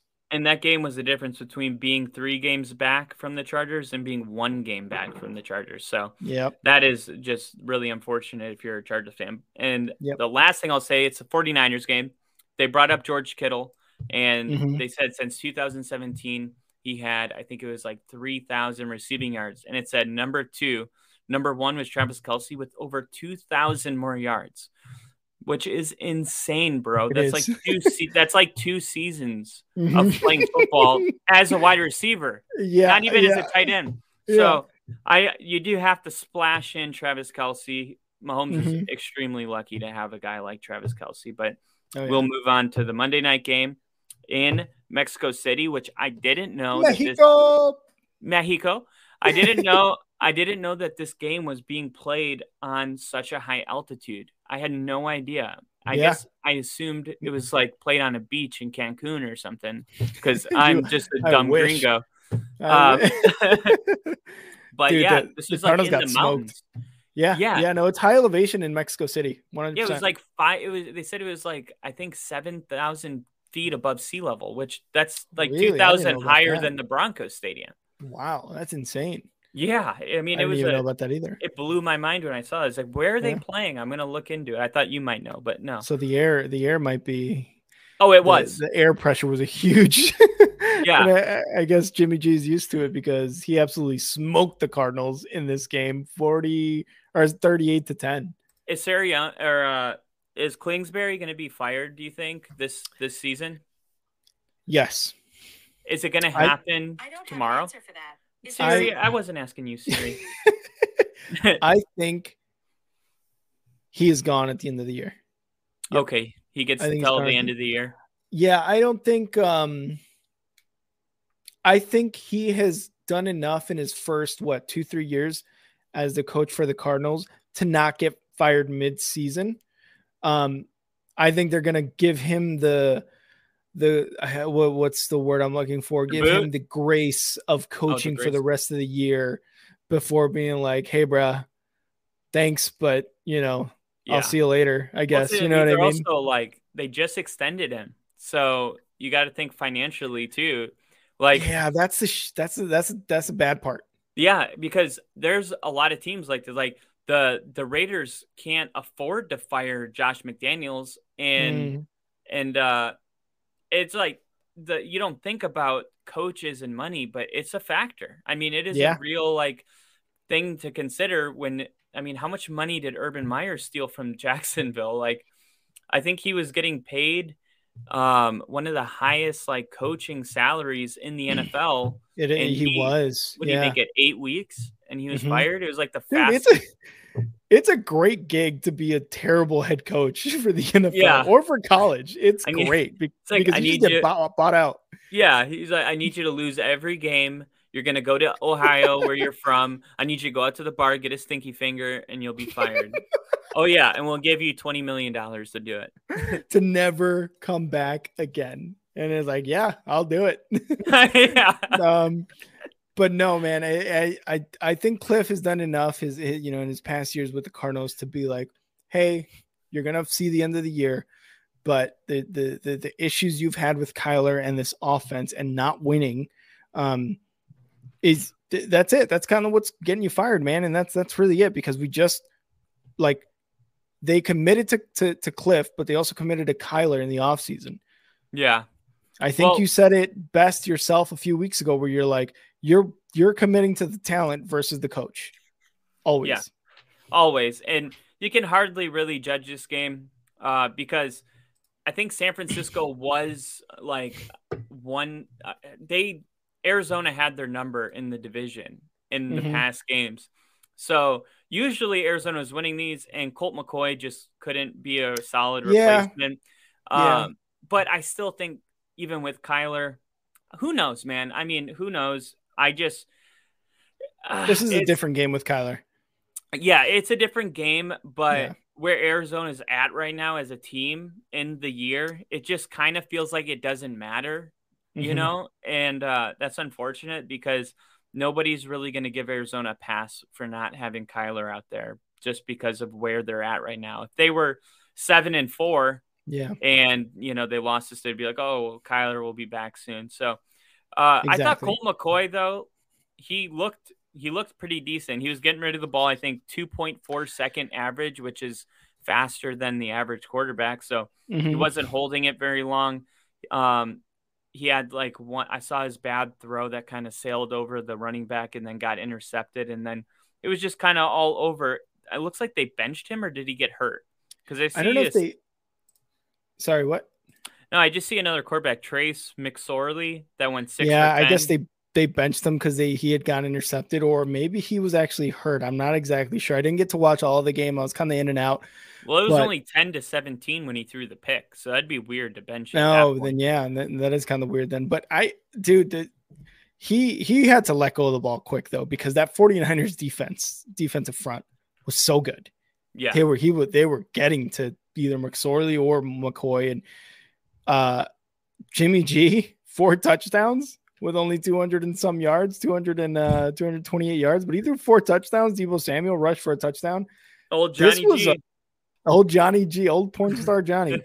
This was a very, very good game for the 49ers. This was kind of like what you were saying about a complete team win for who was it, the Lions? This was something that you, as a 49ers fan, I'd be like, wow, is this what we can do every week? But it's also against the Cardinals. So maybe not every week, but it can definitely be done.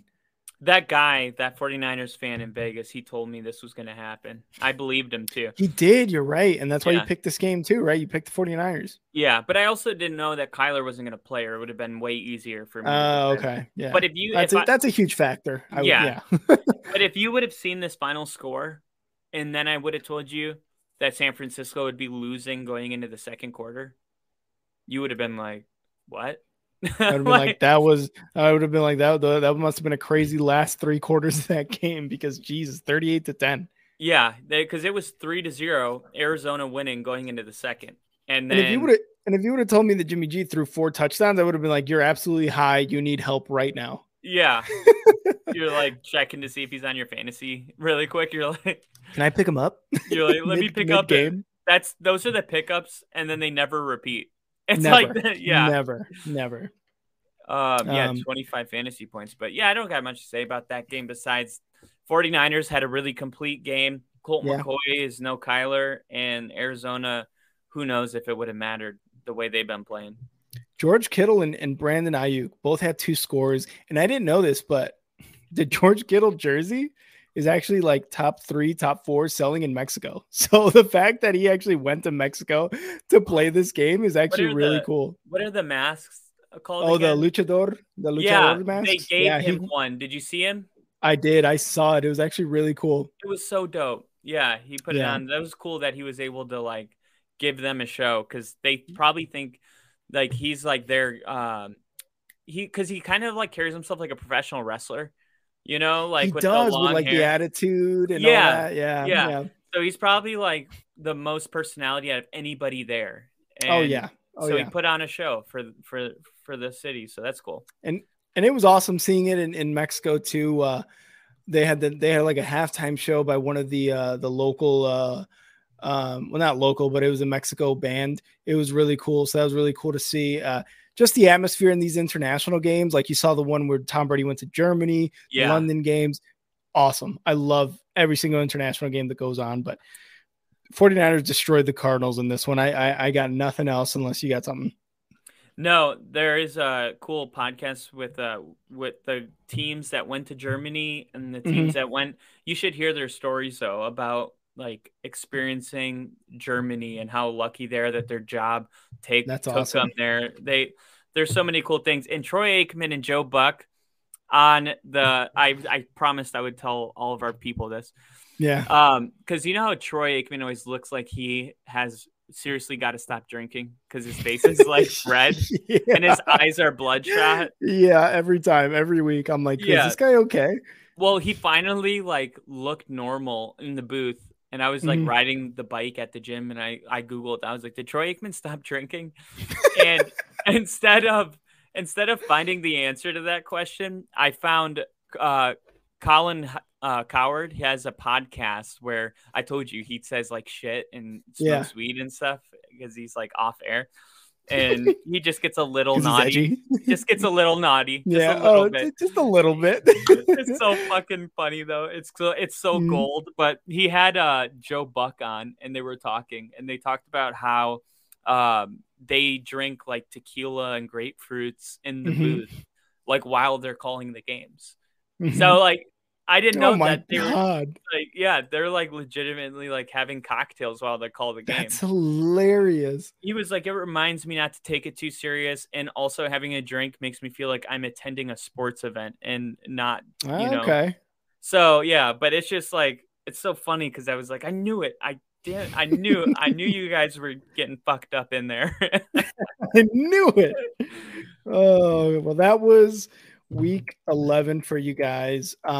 It ended off awesome. I mean, it was a blowout by the 49ers, but it ended off awesome in Mexico City. Not a huge time zone change either, so that was really nice to actually be able to catch it for Monday Night Football. Yeah. So that was awesome. Let's go over our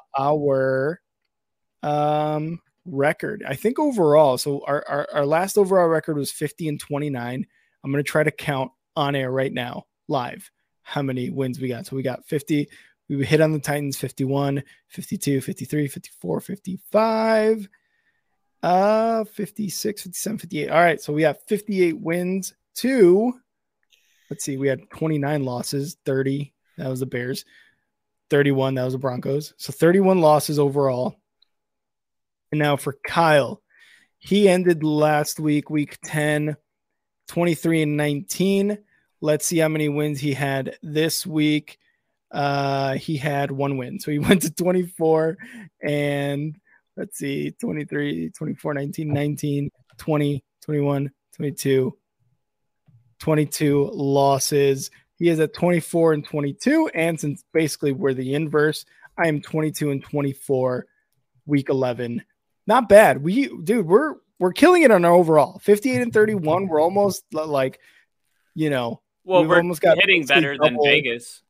That, I mean, that's true. And they somehow you still lost. You still couldn't get that money. So I'm not going to say you lost it, but you didn't win it. Like, that's BS, right? But yeah, that's our overall record. Again, that record overall 58-31 head to head. Kyle is still leading by 2 games, 24-22. I am 22-24. How do you feel about that record, Kyle? I feel really good about it. I mean, we agree on a lot of games last week. It's gotten easier too. Yeah, it's definitely gotten a lot easier. And the next week is really challenging. I took a glance ahead. Very tough week as far as who to pick and where to go. Cheater. So, well, you're allowed to look. You just. No, you're not. Dude, how do you think I do this? You think I just like the day of, like, he's calling Vegas every day. But yeah, that is our record. Let's go into final segment here. Let's go into some fantasy talk, Kyle. Yeah. How is your fantasy team doing? I think you said you won the game today. Yeah, they took out CMC, so I was able to squeak away with the win. And as you guys know, I started the year 0-5. Since then I've gone 5-1 and nice. I've worked my way back into, I mean, I could clinch a playoff spot, or not clinch, but it's not off the table. I'm only, what is it? Yeah. It's like, there's a 3-way tie now for second. Yeah. So, you know, if you, I looked at the ESPN fantasy app, like it'll tell you your percentage of chances to make the playoffs. And mine was at 1. When I was 0-5, and I buckled down and I made some serious moves, and here I am now on a 3-way tie for second place in my division. And I'm really proud. I feel like as a football fan, this is like the closest you can get to being a GM, you know, it really with is. Like adding and dropping and trading and waiver wire pickups and this and that trades. Who was your best performer on your squad, or like top 3 or something? I don't want to say it. Say it. Devontae Adams. Oh no! That's why you didn't want to say it. Oh, what did he get you? Oh my God, 33 points. That's insane. Yeah. That was literally your best player. Out of everyone else, did pretty average. Well, CeeDee Lamb usually, I mean, last week he had me 38 points, CeeDee Lamb. So, I mean, right now with CeeDee Lamb, Devontae Adams, and Mike Evans, those are like three really solid receivers. And then Kamara had an off week, but Stevenson's a top 10 running back in the league now. I have Kenneth Walker. There's enough juice on this team to go as far as I need. I don't have a quarterback, but I have enough other like strong position groups. I will never have to put in a running back that I'm not sure about, or a receiver, or a flex. Kyle has just a great stable of running backs in his team. So yeah, skill players only. I still have Russell Wilson. I'm getting I'm dropping him, dude. Oh, all right. I actually won this game this week as well. You crushed it. I crushed the 146-97, and the best move, I think, in my opinion, was putting Justin Fields in. Yeah, benching Josh Allen and putting in Justin Fields. I was gonna say, dude, you should just trade him to me. I'm not in your division. You have another quarterback. I was thinking about it, but we'll see. Because now with Justin Fields' injury, I don't know. Forget about that. Just let's do it and see what happens later. No, I'll give you Russ Wilson. It's fine. I will say though, Fields. Now give me Justin Fields then. I'll take the injury. I'll take the. Oh, thank you so much for taking the injury. Thank you. I will say I mentioned earlier Najee Harris really showed up for me. 2 scores, 90 yards, 27 points. Chris Olave caught a really good touchdown pass from Andy Dalton, got me 21 points. And Evan McPherson got me 17 points. And this is that I had Will Lutz on the bench and he had scored 10. And I was like, if Evan McPherson gets me 10, that'll be great. And he scored 17. So I took the dub. A lot of my guys looked really good this week. Thank God, because I was on a 4-game losing streak and I finally got a dub. And I think I'll be in 3rd place of my division, still in a playoff hunt. So I'm hoping this continues going forward. Dude, I can't let us know. Sorry, go ahead. I can't believe you didn't start Allen Robinson. I picked him up because I thought, hey, Cooper Kupp's out. That's the only guy he could go after now. So you picked up. I thought you had him all year. I had him all year. Yeah, I had him all year up until like week 5 or something, where I was like, okay, I've lost all hope. And then I picked him back up after Cooper Kupp got injured. So yeah, that's fair. That makes sense. Hopefully you guys' fantasy football is going a little bit better than Kyle and I. Although we've been on the up and up now recently, so. Hopefully you guys are doing better. I'm 4th in my division. I think I'm about to move into 3rd, and I think you're moving into a 3-way tie for 2nd, you said, right? Yeah. All right. Not bad for being 0-5. No, not bad at all. I like it. Do you have anything else for this episode, Kyle? If not, let's sign off, and wave the people off. That's all I got. You guys can follow me on Twitter at FTBL Only Podcast to see my retweets of Let's Cry. Broncos country, let's cry. Yeah, and then we'll see you on our Thursday episode. Where can they find you, Rick? So on Twitter, you could find me at AndNowRick. You can follow us here at Star Six Media at Star Six Media on Instagram, YouTube, TikTok, Twitch, and Facebook. All the platforms you guys are watching us now. And yeah, you know, you're getting a lot of content right now. You're getting a lot of World Cup content from EAFP with Eric. He's giving you daily content every day from the World Cup. Obviously, you're getting your NFL fix here at Only Football, all sports at JCA Sports Podcast, all your MMA and wrestling at Sports Strip Live, your baseball at 3 Up 3 Down, your hockey at Slot Shop. Bam, bam. I like it, Kyle. I like it. And of course, all your Chicago content at Big Leagues Chicago. But yeah. Where's the drag racing? The what? Drag racing? Like NASCAR? The drag racing. God, you know, we haven't gotten there yet. I know it's huge. I know Kyle loves it. Hopefully I think Kyle's going to come up with a drag racing podcast here soon. Yeah, it's going to be called Jeff Gordon. Oh God, that's gonna be great. But all right, man, great time, and we will hold on. Yep. Anything else before we get out of here? Nope, that's all I got. We'll see you Thursday. All right, see ya. Happy.